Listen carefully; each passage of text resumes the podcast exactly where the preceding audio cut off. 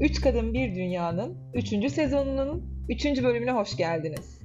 Biz ta lise yıllarından 3 arkadaş, her hafta pazar günü merak ettiklerimizi, bize ilham verenleri, farkındalık ve değişim yaratmak istediğimiz konuları ve tabii bir de ruhumuzu doyuran kültür, sanat ve edebiyat önerilerimizi sizinle paylaşıyoruz. Televizyon şovlarından bilimsel araştırmalara, ağlatan hikayelerden toplumsal kritiklere, ilham veren figürlerden öz keşiflere, hayatın her köşesinden ve dünyanın üç köşesindeki yerlerimizden. Fransa, İngiltere, Türkiye sizinleyiz. Ben Ece. Ben Nazlı. Ben Zeynep. Bu bölümümüzde yine bir konuğumuz var. Ceyda Sinan. Kendisi cilt bakım ve pazarlama alanında Instagram ve YouTube'da faydalı içerikler üreten bir arkadaşımız. Merhaba Ceyda. Merhabalar. Hazırsanız başlayalım. Ceyda, öncelikle bize kısaca kendini tanıtabilir misin? Ece'nin de söylediği gibi ben e, hem YouTube'da hem Instagram'da hem de blogum var cilt bakım ve pazarlama üzerine içerik üretiyorum. Aynı zamanda şu an Boğaziçi Üniversitesi İşletme Bölümünde doktora yapıyorum. Bir doktora öğrencisiyim. Geçmişte pazar özel sektördeydim. Pazarlama e, departmanında, iletişim departmanlarında çalıştım. Buradaki bilgilerimi kullanarak dijital platformda bildiklerimi e, herkesle paylaşıyorum. Bu şekilde bir de bir oğlum var iki buçuk yaşına yaklaşan. Bu şekilde. Ceyda bir de sanırım e, Bol Love Beauty isminde bir alt markan var değil mi? Evet aslında şöyle ben ilk Bol Love isminde kurmuştum. Ee, o da komik bir hikayesi var. Blog açmıştım bollove.com diye. Orada böyle güzellik hakkında yazılar yazıyordum. O sırada e, annem de, e, annem ve babam babamın görevi dolayısıyla Malezya'ya taşınmışlardı. Annem böyle çalışmayı çok seven bir kadın. Emekli olunca Malezya'ya taşınca yapacak bir uğraş bulamıyordu. Ben de ona dedim ki böyle çok kıyafet dikiyordum odayı çok yakından takip eder. İstersen dedim gel birlikte sen de Bollav'da hani yazı yaz. Birlikte bir blog yapalım. Sen böyle Bollav'ın moda tarafını yazarsın ben güzel tarafını yazarım dedim. Daha sonra annem bu fikri çok sevdi. Bollav'da sürekli işte moda hakkında bir şeyler yazıyor falan. Onun zamanı daha çoktu. Ben böyle çalıştığım için mesaili çok yazamıyordum. Birdenbire o Bollav biraz annemin bloğuna dönüşmeye başladı. Ee, çok fazla o içerik üretti ve güzellik konularında da yazmaya başladı. Güzellik konusunda da annemle böyle zıt görüşlerimiz var. İşte o böyle çok doğal bakımı çok sever. Yüzüne domates koyar, salatalık koyar falan. Ben de hiç sevmem.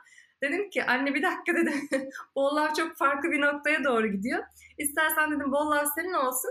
Ben kendime Bollav Beauty isminde ayrı bir blog açayım. Ee, ben sadece güzellikten bahsedeyim dedim. Böyle bir e, anısıyla birlikte ben Bolla Beauty diye bir e, sadece cilt bakımından ve pazarlamanın cilt bakımı ile ilgili olan kısımlarından konuştuğum bir e, kanal, bir alan açmış oldum.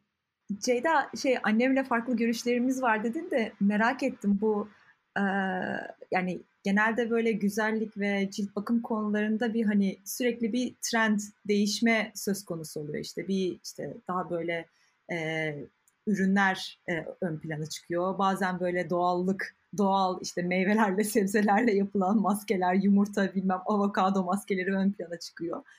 Ee, senin bu görüşün zaman içerisinde değişti mi yoksa hala annenle aranızda böyle farklar var mı? Ee, değişmedi. Aslında hala böyle farklar var aramızda. Ee, yani dediğim gibi şimdi aslında çok popüler bu doğal. Senin de bahsettiğin gibi doğal güzellik. İşte evde kendi maskemizi avokado ile vesaire kendimiz yapalım diye. Ben aslında denemişliğim var ama yaptığım zaman hem performans alamıyordum hem bazen cildim için tahriş edici olabiliyordu. Acaba neden uygun değil diye araştırdığımda da ve daha sonra da ben aslında ondan da bahsetmek isterim. Bu kanalı açmadan önce de bir kozmetik formülasyonu eğitimi aldım ki bir şeyler aktaracaksam, insanlarla paylaşacaksam e, geçerliliği olsun, bir şeye dayandırayım söylediklerimi diye bir eğitimim olsun istedim açıkçası. Oradan da öğrendikten sonra aslında bu doğal bakım konusunda doğru şeyler düşündüğümü gördüm. Şu şekilde doğal kendi yaptığımız maskeler birincisi kozmetik ürünler kadar etkili değiller. Mesela örneğin işte bu yoğurtla yapılan maskeler vardır. Cilt tonunu aydınlatma vesaire. Yoğurdun içinde laktik asit olduğu için. Ama laktik asidin ciltte lekeler üzerinde eti gösterebilmesi için belirli bir yüzdede kullanılması gerekiyor. %5, %10 olması lazım ama yoğurdun içerisinde çok az. Hem etkili değiller hem de kendimiz ayarladığımız için e, cildimize doğru oranda ayarlayamıyor olabiliriz. Herkes için aynı tarif veriliyor. Cilt için tahriş edici olabilir. pH dengesi cilt için uyumlu olmayabilir. Dolayısıyla ben bu doğal maskeleri hem zaman kaybı olarak görüyorum etkinlik açısından faydalı olmadığını düşünüyorum. Hem de yani ona vakit ayıracağıma direkt benim cildim için formüle edilen, cildimin pH ile uyumlu, e, deneylerle kanıtlanmış etkisi olan ürünleri kullanmayı tercih ediyorum. O yüzden ben hala o doğal trendlere, o doğal bakıma karşıyım, mesafeli duruyorum. Peki şey bu yarattığın içeriklere özellikle pandemi döneminde bir artış gördün mü? Ya yani benim e, birkaç gün önce okuduğum e, haberler diyeyim haberlerde ya da makalelerde şöyle bir şey e, gördüm. İşte e, eskiden mesela e, ekonomik kriz dönemlerinde 1920'lerin sonunda vesaire e, büyük bir buhran olduğunda ekonomide yine de kozmetik sektörü özellikle bundan çok etkilenmiyormuş. Hatta buna e, lipstick index denilen bir adı varmış. E, insanlar yine de küçük de olsa bir lüks tüketim olan ruju alıp sürmek herhalde insanların moraline iyi geliyor. Aynı şey bunda da galiba tahmin edilmiş pandemi döneminde. Ama bu bu sefer makyaj alanında değil cilt bakım alanında ortaya çıkmış. O yüzden de o lipstick e, endeksini şimdi nemlendirici endeksi diye adlandırmışlar. Çünkü insanlar bir anda e, alışverişlerini e, cilt bakıma kaydırmışlar. Sen de böyle bir şey gözlemledin mi? Kendi ürettiğin içeriklerde insanların gösterdiği ilgi arttı mı mesela? Evet, kesinlikle gözlemledim. E, ilgi, şimdi zaten beni takip edenler cilt bakımıyla her zaman çok ilgili olan insanlar. Fakat beklentilerde çok büyük değişiklikler oldu. Zaten artık maske takmaya başlamamızla birlikte ve daha fazla evde vakit geçirmemizle birlikte belki makyaj yapanlar bile makyaj yapmaz oldular ya da ruj nasıl olsa maske takıyoruz ya dışa çıkarken ruj sürülmüyor gibi. Aslında biraz daha e, cilt bakımına olay kaydı. Çünkü maske takarak da o maske sürekli orada bir buharlı bir ortam oluşuyor. Sivilceler çıkmaya başladı. Hatta maskede yeni bir terim oldu. Çene bölgesine çıkan sivilceler. Dolayısıyla yeni bir sorun e, açığa çıktığı için artık böyle işte maskeden nasıl kurtulabiliriz ya da oradaki sivilce oluşumunu e, yap yani oluşturmaması için ne gibi önlemler alırız gibi farklı içerikler ön plana çıktı. Bir de tabii insanlar aslında evde kendilerine daha fazla vakit geçirdikleri için de daha önce cilt bakımıyla ilgili olmayanlar da biraz daha cilt bakımıyla ilgilenmeye başladılar. Dolayısıyla ben cilt bakımı adına bu sürecin biraz daha e, hani sevenlerinin arttığını düşünüyorum açıkçası. Ceyda sen de söyledin, benim de gözlemlerim arasında var. Bu pandemiyle beraber e, insanlarda makyaj yapma azaldı. E, böyle kendilerini güzelleştirmeye olan e, beklenti azaldı diyorsun ve ben ben kendi de gözlemliyorum buna benzer bir trend. E, hani bizim şeyimiz vardır ya böyle kadınlar olarak biz kendimiz için yapıyoruz. Gerçekten kendimiz için mi yapıyormuşuz diye ben mesela sorguluyorum. Hani dışarı çıkmıyoruz. Niye ben mesela pür makyaj yapmıyorum evde? Hani kendim için yapıyordum gibi düşünüyorum bazen. Sen ne düşünüyorsun? Bana biraz çelişkili geliyor mesela bu. Evvelden biraz daha çelişkiliymişim gibi geliyor. E, Ece dediğine katılıyorum. Bence de e, her ne kadar biz kendimiz e, için yapıyoruz desek de aslında ben de e, insan faktörünün, diğer insan faktörünün çok ağır bastığını düşünüyorum. Özellikle biraz daha ben mesela bu sene sosyal psikoloji e, okudum. Yani o alanda bir ders okudum ve şunu gördüm ki insan sosyal bir varlık her ne kadar e, çevremizi umursamıyor gözüksek bile aslında biz sosyal çevremizi, fikrine önem verdiğimiz kişileri ya da bizim için önemli olduğumuz kişiler için çeşitli şekilde davranışlarımızı değiştiriyoruz. Bence bu da bu noktada bunu açıklıyor. Dediğin gibi e, belki de sadece kendimiz için değil, mutlaka kendimiz için de kendimizi iyi hissetmek için de yapıyoruzdur ama demek ki biz senin dediğin gibi başkaları için de çevre için de e, yapıyorduk. Ben de bunu yani gö- kesinlikle gözlemliyorum. Gerçek hayatta da çok işe gelirken falan makyaj yapmazdım. Ama yine de bu dönemde daha böyle bir e, yani saçımı başımı bile bazen hiç şey yapmadım, e, kale almadım günler yaşadım. Kesinlikle katılıyorum sana. Bir de e, şeyi soracaktım. Bu Şimdi hani dedin ya cildimize daha fazla dikkat etmeye başladık hani en azından e, bu pandemi sürecinde. Bir de gördüğüm başka bir trend de benim insanlar e, gerçekten aldıkları şeyin içindeki yani aldıkları ürünlerin içindeki e, kimyasal maddelerin ne olduğuna İşte bunu açıklayan çok fazla YouTube'da da e, kanal var, işte yazılar var. Hani bu sadece zamandan mı kaynaklı? İnsanların da artık daha fazla zamanı var. Bari en azından dikkat edeyimden mi? Yoksa şimdi o diğer konuya geri dönersek daha natürel şeylere yönelmek istiyorum. O yüzden de içindekilerin ne olduğunu anlamaya çalışmak istiyorum. Ondan mı kaynaklı sence? Bence şöyle aslında böyle trendlere bakarken her ne kadar artık küreselleştiğimizi söylüyoruz. Hemen yurt dışında bir yerde popüler olan şey Türkiye'de de popüler oluyor ama yine de şöyle bir trendlere baktığım zaman eski iş yerimde de buna bakardım. Yabancı dergilere bakardık yurt dışı neleri konuşuyor diye.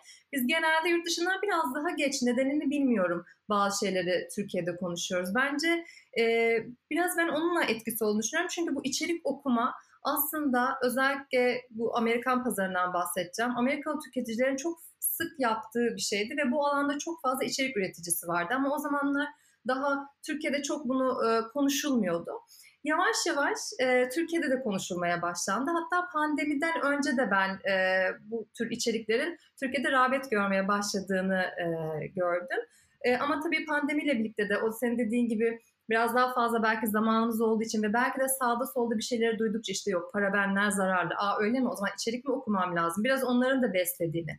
Senin dediğin gibi o doğal bakımın da bunu beslediğini, içerik okumayı beslediğini e, düşünüyorum. Çünkü aslında doğal sektör çok büyüyor, büyümeye de devam ediyor ve doğal sektör e, cilt bakımında büyürken de biraz böyle e, diğer sentetik içerik kullanan e, firmalara hafif taş atarak demeyeyim ama işte bakın bizde şu yok, bizde bu yok. Hani içerinde ne olduğuna değil de ne olmadığını aslında reklamını yaparak büyüyen bir sektör olduğu için insanlar diyor ki ya e, işte içinde SLS yok diyor, paraben yok diyor. Demek ki zararlı mı? Dönüp bir bakayım e, gibi bir merak oluştuğu için de belki doğal e, sektörün büyümesiyle birlikte de insanlar daha fazla belki içerik okumaya başladılar. Ama bu da aslında bence çağımızın en büyük bir sorunu diyebilirim e, bilgi kirliliği yani hangi bilginin aslında bilgi çağında yaşıyoruz ama çok fazla bilgi var ve hangi bilginin doğru olduğunu, hangi bilginin doğru olmadığının ayırt etmesi zorlaşıyor. Ve mesela en son e, bir e, habere göre bir arkadaşımla, estetisyen bir arkadaşımla konuşuyordum. Avrupa'da duyumuma göre bu işte paraben içermez vesaire gibi sloganlar yasaklanacakmış. Çünkü Zaten e, şimdi doğal sektör ilerlerken işte biz paraben kullanmıyoruz, şunu bunu kullanmıyoruz diye sentetik içeriklere biraz e, insanlar mesafe durması neden oluyor. Ama bu içerikleri denetleyen kurumlar var. İşte Amerika'da FDA, Avrupa Birliği'nde Avrupa Komisyonu zaten bu içeriklerin hangi oranlarda güvenli olduğunu, hangi oranda kullanılmaması gerektiğini belirliyor ve bütün bu firmalar bu e, kurallara göre ürünlerini üretiyorlar. Yani salisilik asit %2'nin üzerine kullanılmaz diyorsa hiçbir marka zaten onu %2 üzerinde kullanamıyor. Dolayısıyla bir marka paraben içermez derken sanki paraben içeren markalar zararlı ya da kötü bir şey yapıyormuş izlenimi yaratıyor. Da haksız bir rekabete aslında neden oluyor. Yani diyor ki devlet e ben bunu zaten güvenli demişim, güvenli dediğim için onlar kullanıyor. Sen nasıl güvensizmiş gibi yansıtabilirsin? Ee, böyle bir güya yasak gelecekmiş. Bence gelirse de çok güzel olur. Çünkü insanlarla e, yani ne kafaları da çok karışıyor. Yani o içermez diyorsa gerçekten kötü bir şey mi gibi. Biraz daha bu anlamda da e, şeyler çok popüler oldu mesela son zamanlarda. Kimyagerlerin böyle YouTube kanalları, Instagram hesapları olduğunu görüyoruz cilt bakımı alanında. Onlar çıkıp konuşuyorlar. Çünkü biz tüketicilerde bir şey okurken e, ya alt yapımız olmadığı için tam anlayamıyoruz, tam ayrıştıramıyoruz ama bir e, işin uzmanı, bir kimyager çıkıp konuştuğu zaman aydınlanmış oluyoruz. Bu anlamda da işte Lab Muffin'i e, takip ediyorum. Kind of Stuff'ını takip ediyorum. Bunlar kozmetik kimya, Kind of Stuff'ın kozmetik kimyageri. Perromonoski var kozmetik kimyageri benim formülasyon eğitimi aldım. Bu tür aslında işin sahibi kişileri e, takip ederek daha bilinçlenebiliriz diye düşünüyorum. Bu arada ya hani dediğin kişileri hiçbirini aslında ben tanımıyorum. Hani çok konunun içerisinde değilim ama YouTube'da denk geldiğim videolarda böyle böyle e, ürünün içeriğine inen videoları anlayabil, anlayabilmek için bile hani kimya doktoran falan olması gerekiyor herhalde. Yani tüketicilerin yüzde kaçı anlayabiliyor onu? Gerçekten çok e, bilmiyorum ama e, bazen mesela böyle doğal e, doğal ürünlerin, doğal içeriklerin bile e, galiba kimyada başka e, bir e, isimleri oluyor. Onu kullanıyorlar. Sen anlamıyorsun ne demek olduğunu ama işte atıyorum e, aslında bildiğimiz e, badem yağı mesela. Ama başka bir isim yazıyor. Evet, e, şu şekilde aslında e, ya dediğin gibi e, onu çok iyi dengelemek gerekiyor. Aslında biz bir içerik üretiyorsak o hem herkesin anlayabileceği seviyede olmalı ama bir yandan da seni yıllardır takip eden ve direkt bu işi yani cilt bakım konusunda çok meraklı insanlar da onlara da e, çok basit şeylerden bahsedince e zaten ben bunu biliyorum diyor. Ben, bana daha fazla şey ver diyor. Belki biraz onun dengesini tutturmak gerekiyor. Çünkü aslında kime hitap ettiğimizi çok seçemiyoruz. Yani ben sadece çok bilenlere ya da az bilenlere hitap edeceğim gibi. Ama dediğin gibi biraz da aslında e, işin böyle basit adımlarını konuşmak herkes için daha açıklayıcı olabilir. O içeriklerinde e, nasıl olsa biliyorlar konuşmayayım demek yerine tekrardan belki yeni senin kanalına gelenlere de faydalanması için senin dediğin gibi onları da aktarmak gerekiyor. E, bir anlamdan da dediğim gibi mesela o hani farklı adlarla kullanılması e, genelde böyle e, lat, özellikle de bu bitki özleri vesaire Latin adlarıyla formüllerde yer alıyor. Ve formül okumak da aslında onları belki çok detayını her şeyin ne demek olduğunu bilmek çok zor yani. Zaten hepsini de bilemiyoruz. Google'layıp hani şu ne demektir cilt bakımında ne için kullanılır dediğimizde karşımıza bir şey çıkıyor. Ama bazı temel şeyleri bilerek işte koruyucular, genel koruyucular nelerdir formülde kullanılan? Eğer koruyucu e, koruyucusuz ürün olmaz da belirli koruyuculardan hala kişi sakınmaya çalışıyorsa e, onu bilmek ya da cildine bir şey iyi gelmiyorsa bir içerik o içerikte olan ürünleri tercih etmemek e, güzel bir okuma hani formül okuma stratejisi olabilir. Ya da şunu bilmek önemli olur. Pazarlamacılar bir hikaye yazıyorlar ve bu hikayeyi desteklemek için formülde o içerik hikayede bahsedilen içerik sembolik olarak kullanılıyor. Pazarlamacıların yazdığı hikayede aslında şu oluyor. Yani biz bu sene şu içerik çok popüler olacak. O yüzden biz bu içerik hakkında bir ürünümüz olsun ki biz bu içerik üzerinden ürünümüzü pazarlayalım. Bu noktada da sadece pazarlama işte atıyorum badem yağı olsun. Badem yağı içeren işte şöyle şöyle olan e, ürün diye o badem yağından bahsettiği için formülde de badem yağı kullanmak zorundasınız. Çünkü yasalar onu belirtiyor. Siz formülde olmayan bir içeriği varmış gibi gösteremezsiniz. E, dolayısıyla da sadece sembolik olarak %0.001 oranında bir badem yağı sadece pazarlama bahsediyor diye formüle konabiliyor. Bunun bilincinde olmak da kişiyi bilinçli tüketici yapıyor. Belki de bakacak ya bunun içinde o kadar az yüzdede ki yani çok etki edecek yüzdede değil. Eğer ben bunu sırf badem yağı için alıyorsam almayayım diyebilmesi önemli bir şey. Bu noktada da nasıl hani tüketici anlayabilir? Belki burada kısaca ondan bahsedebilirim. İçerik listesi okunurken içerikler e, yüzdesi fazla olandan az olana doğru sıralanırlar. İlk gördüğümüz içerik formülün en çok yüzdesini kaplayan içeriktir. Genelde su bazlı ürünlerde ilk içerik sudur. Sudan sonra diğer içerikler gelir ve gittikçe azalır. Ve yüzde birden sonra da e, eğer bir içerik yüzde birden az oranda kullanılabiliyorsa onun sırası mühim değil. İstediğiniz sırada yazabilirsiniz. Yani yüzde birden az 10 tane içeriğiniz var diyelim. Buradaki sıralamaya karışmıyor yasalar. Onu istediğiniz gibi sıralayabiliyorsunuz. Ve sizin oradaki %1 çizgisini bilmeniz önemli. Genelde koruyucular işte bu paraben olsun ya da diğer koruyucular %1 oranında kullanırlar. Daha fazla kullanılmazlar. O zaman ben parabeni görüyorsam demek ki paraberden sonra gelen içerikler %1'in altında kullanılmış demektir. Ve atıyorum bir bitki ekstratı da %1'in altındaysa onun etki etme olasılığı düşüktür. Ama bunu tabii her içerik için söyleyemeyiz. Aktif içerik dediğimiz içerikler var retinol gibi. Örneğin retinol %1 hatta %0.5'te çok etkili e, bir içeriktir. Salisylik asit %2'nin üzerinde kullanılmaz. Onda yine gerilerde olması onu güçsüz kılmaz. Birkaç bu tür konuları bilerek aslında daha bilinçli tüketici olabiliriz. Ceyda peki bu işin e, nasıl diyeyim etik tarafı hakkında ne düşünüyorsun? Çünkü ben şimdi seni dinlerken birazcık da şunu hissettim. E, mesela e, bazı birkaç maddeyi sen işte salisilik asitti galiba o içeriği biliyorum fakat diğer saydığım ya da sayabileceğimiz büyük ihtimalle hiçbirini bilmiyorum. Hı hı. Ve birazcık da sanki senin anlattığına göre şey gibi hissettim yani hani aslında pazarlama trendlerine bakarak da e, aktif maddeleri ya da o ürün içi, içerisindeki maddeleri seçebiliyor e, e, şirketler. E, bunda tabii ki hani sonuçta para kazanma e, amacıyla yapıyorlar. Sen bu işin etik tarafı hakkında ne düşünüyorsun peki? Tüketiciler açısından baktığında yani. Ben tüketiciler açısından baktığım zaman şunu düşünüyorum. Eğer bir dediğim gibi badem ya badem ya diye bas bas bağırıyorsa ürün kocaman bir badem resmi şimdi onu örnek veriyoruz mesela badem resmi koymuşsa ürün üzerine e, şöyle işte badem yağı şöyle yapar böyle yapar diyorsa bence onu badem yağının etkilerini alabileceğim ölçüde formülde kullanmış olması gerekir. E, değilse bence tüketiciyi kandırmak oluyor o ya da şöyle düşünüyor olabilir. E, yine o badem yağının cildine vereceği faydaları sağlıyordur o ürün.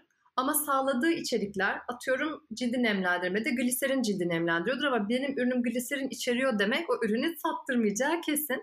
Dolayısıyla sadece ürünü sattırmak için badem yağı yapıyormuş gibi e, gösterebilir. Bu noktada da e, bilemiyorum. Aslında belki de çok da etik dışı bir durum söz konusu olmayabilir. Sonuçta ben o ürünü için alıyorum? Bana bir vaatte bulunuyor. O vaatleri yerine getirsin diye alıyorum. Eğer o vaatleri yerine getiriyorsa o ürün aslında bana söz verdiğini yapıyor demektir. Ha onu badem yağıyla yapıyor, ha şununla yapıyor.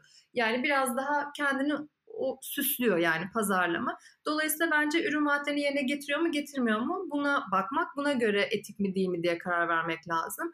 Bazen işte cilde bazı şey iddialarda bulunuyorlar. İşte cilt lekelerini açar, şöyle yapar, böyle yapar ama cilt lekelerini açabilecek ölçüde bir et, içerik, aktif içerik kullanmıyorsa o zaman beni yanıltmış oluyor. Zaten en başta boşu boşuna para vermiş oluyorum. Dolayısıyla biraz da vaatlerini yerine getirebilecek bir formüle sahip mi? Bence bu önemli olan. Tüketiciler de artık özellikle bilinçli tüketiciler e, yani şu konuda şunu biliyorlar, bilmeyenlerin de bilmesi gerekiyor.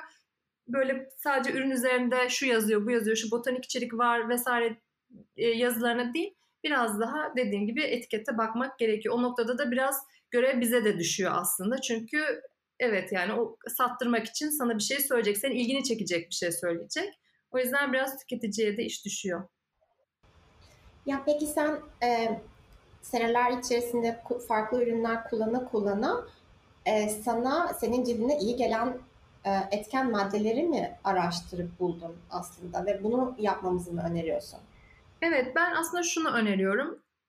Ee, bazı içerikler var formüllerde belirli oranda kullanıldıkları zaman etkilerini cilt yüzeyinde görebiliyoruz düzenli kullanımda. Genelde en az 28 gün kullanılması gerekiyor. Cilt çünkü her 28 günde bir kendi yeniliyor. Dolayısıyla en az 28 gün ürünlerin kullanılması gerekiyor ve ben Şunlar artık aslında bence hepimizin bilmesi gereken bir şey. Eğer ciltte bir aydınlanma istiyorsak C vitamini bu aydınlanmayı bize verecektir. C vitamini formüldeki en etkin formu askorbik asittir. Ben o zaman askorbik asidin formülde yer almasını isterim. Askorbik asit de %5'te etki olmaya başlar. %10'a hatta %15'e kadar kullanabiliriz. Dolayısıyla yüzde kaç var? Bazı markalar artık bunu direkt ürün üzerine de yazıyorlar. %5 C vitamini içerir gibi. Ee, bunları bilerek mesela benim cildim karma bir cildim var benim. Sivilce edemeyeli bir cildim var. Karma cilt için böyle geniş e, gözenek görünüme sahip bir cilt için mesela bunu sık sık ben biliyorum da ya da birçok kişi bahsediyor. E, niacinamide, e, niacinamide içeriği çok iyi gelir. Sebum dengesini e, düzenler, cilde aydınlık bir görünüm verir o da.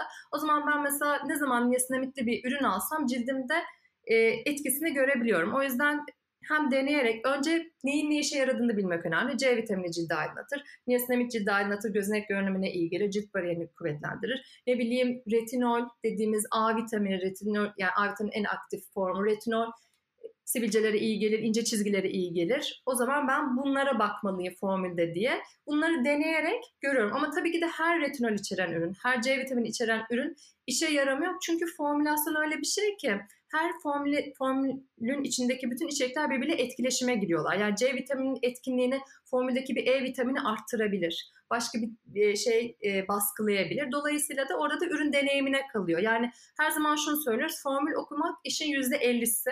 Yani o ilk adımda kandırılmama kısmı ama etki edecek mi etki etmeyecek mi onu maalesef ürünü alıp deneyerek görebiliriz. Bu noktada da işte diğer tüketici yorumlarına bakabiliriz. Bence çok değerli internette. Güvendiğimiz influencerlar varsa, içerik üreticiler varsa onların görüşlerini alıp hepsini değerlendirip o ürünü alıp denemek gerekiyor. Ben de deneye deneye buldum. Yani e, bazen Niacinamid'li bir ürün aldım. Sevmediğim de oldu. Mesela The Ordinary'ninki bende bir işe yaramadı. Ama mesela işe yarayan da var. Ben o ürünü direkt karalayamam. Çünkü hepimizin cildi birbirinden çok farklı.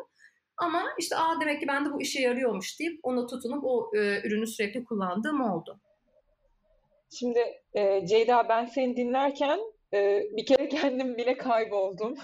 Bazı yani dediğim malzemeleri e, bilmiyorum, bilmiyorum hani Nazlı ile Zeynep biliyor mu? Yani birçoğunu bilmiyorum dediğin şeyleri. Not almaya çalıştım bence.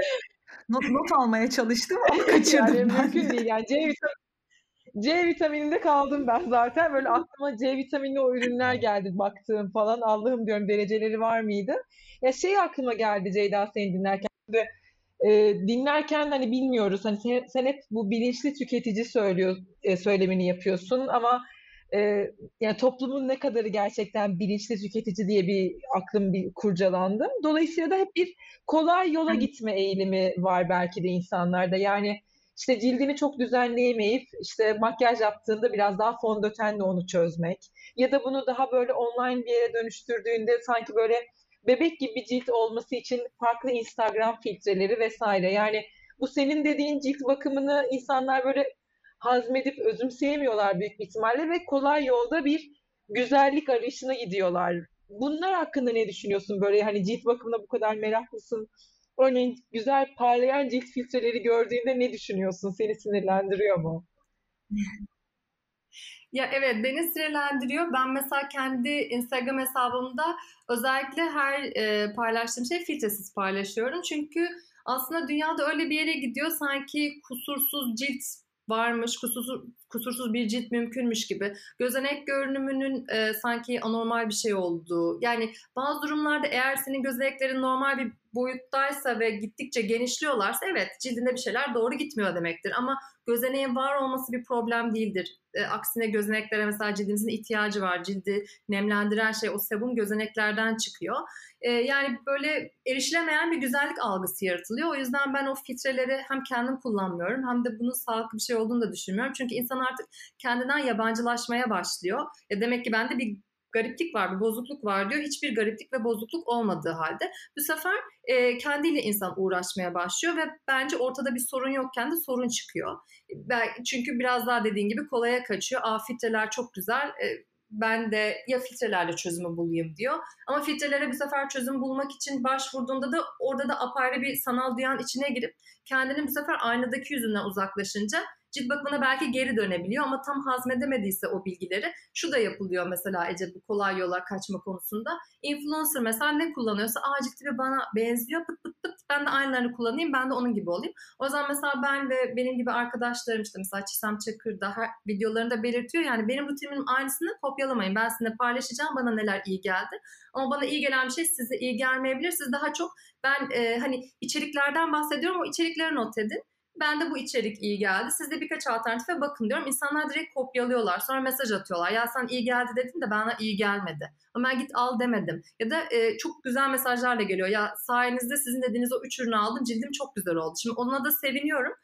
Ama diğer türlü de yani direkt de kopyalamamak gerekiyor. Eğer bir şekilde yani sen bu sorunu çözmek istiyorsan tabii ki de bu arada sorun çözmek istiyorsan derken de biraz da dikkatli konuşmakta fayda var.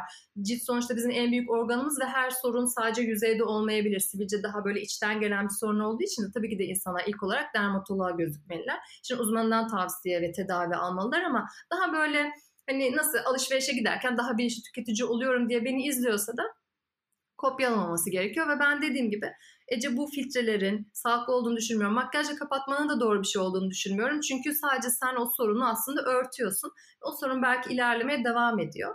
Dolayısıyla bence biraz e, eğer bir sıkıntı olduğunu düşünüyorsa insan, cildinden bir şekilde lekeleri varsa, huzursuzsa birazcık böyle araştırma yapıp e, bu yolda ilerlemeyi bence göze almalı. Diğerleri geçici bir sorun ve e, çözüm ve bir soruna da neden olabilecek bir çözüm bana göre.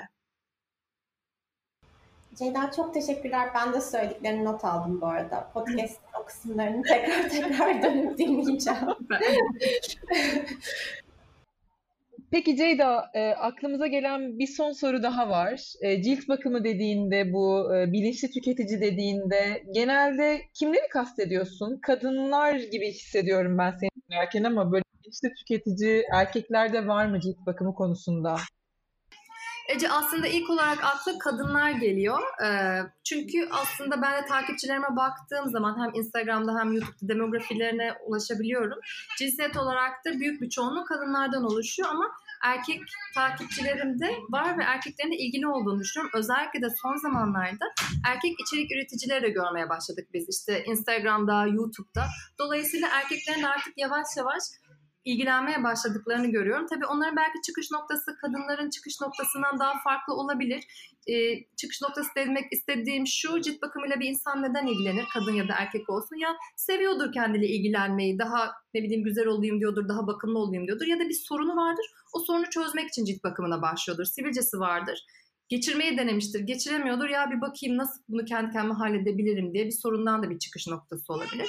Dolayısıyla belki de erkeklerin ben şu an izlediğim daha çok gördüğüm e, bana da mesaj atanlar oluyor. Bir sorunları oluyor cildinde. Bunu nasıl giderebilirim diye başlıyorlar. Belki bu değişimi gördükçe kozmetik ürün kullanarak inançları artıyor ve ilgili olmaya başlıyorlar diye düşünüyorum.